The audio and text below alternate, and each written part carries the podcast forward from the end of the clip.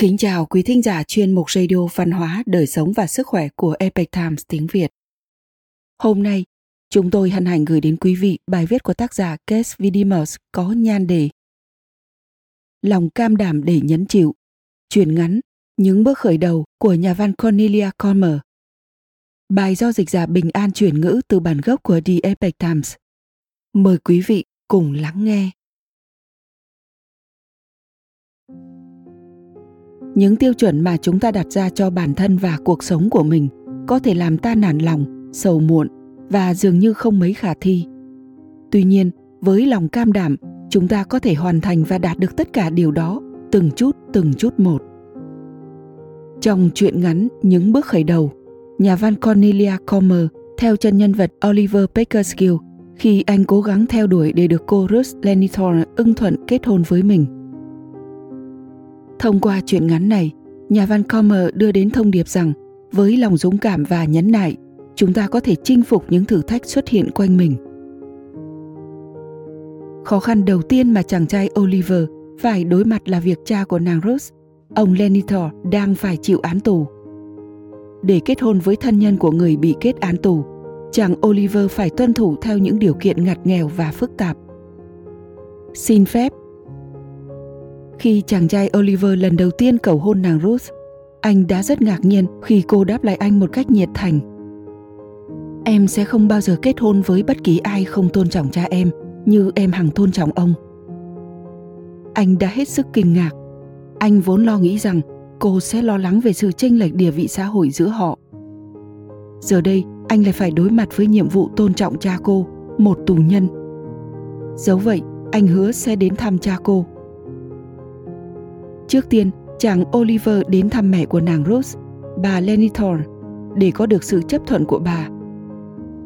Một lần nữa, anh lại ngạc nhiên. Bà Lenny Thorne đặt ra điều kiện với anh. Bà hỏi liệu anh có thể chu cấp đầy đủ cho một gia đình hay không, vì bà muốn con gái của mình có một chỗ dựa vững chắc. Bà Lenny Thorne vẽ ra cho anh viễn cảnh về những khó khăn, đau khổ và những gian nan của hôn nhân. Hôn nhân là việc nghiêm túc và bà không muốn thấy con gái mình bị rơi vào tình cảnh khó khăn không cần thiết như vậy khi kết hôn. Tuy vậy, bà nói, anh hãy hỏi ông Peter Lenitor xem liệu ông ấy có tin rằng con gái Ruth của mình sẽ có cơ hội nhỏ nhoi nào nắm lấy hạnh phúc khi làm vợ của anh không? Vô cùng bối rối, chàng trai Oliver nhận ra rằng anh không có thu nhập sung túc để cung cấp cho nàng Ruth. Anh đang kinh doanh với cha mình và phụ thuộc vào cha nhưng nếu cha anh không cho anh làm cùng nữa, thì anh sẽ hầu như không có tiền và không có việc làm. Nản lòng, chàng oliver đến thảo luận mọi việc với cha mình là ông pickersgill tuy nhiên, phản ứng của cha anh cũng không khá hơn là bao.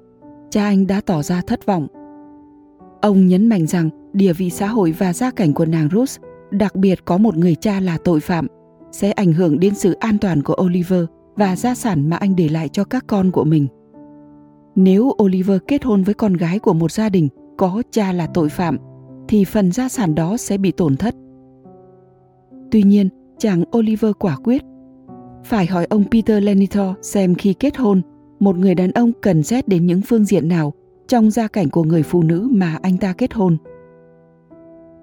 Lòng cam đảm Cảm thấy chán nản và sợ hãi hôn nhân, chàng trai Oliver lên đường đến nhà tù thủ đô để đối diện với ông Lenito.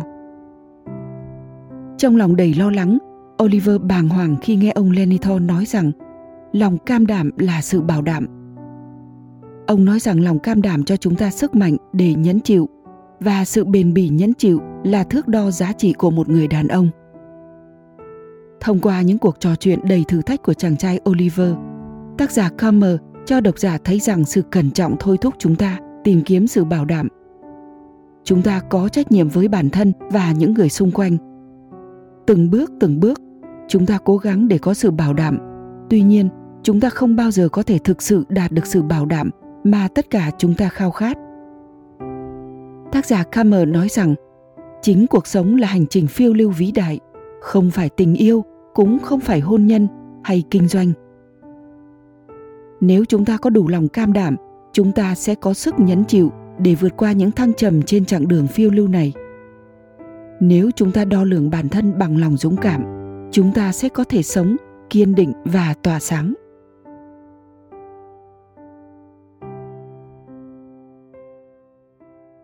quý thính giả thân mến, chuyên mục radio văn hóa, đời sống và sức khỏe của epic times tiếng việt đến đây là hết để đọc các bài viết khác của chúng tôi, quý vị có thể truy cập vào trang web epictimesviet com cảm ơn quý vị đã lắng nghe, quan tâm và ghi danh theo dõi kênh. Mến chào tạm biệt và hẹn gặp lại quý vị trong chương trình lần sau. Kính chúc mọi điều bình an và tốt lành tới quý vị cùng người thân.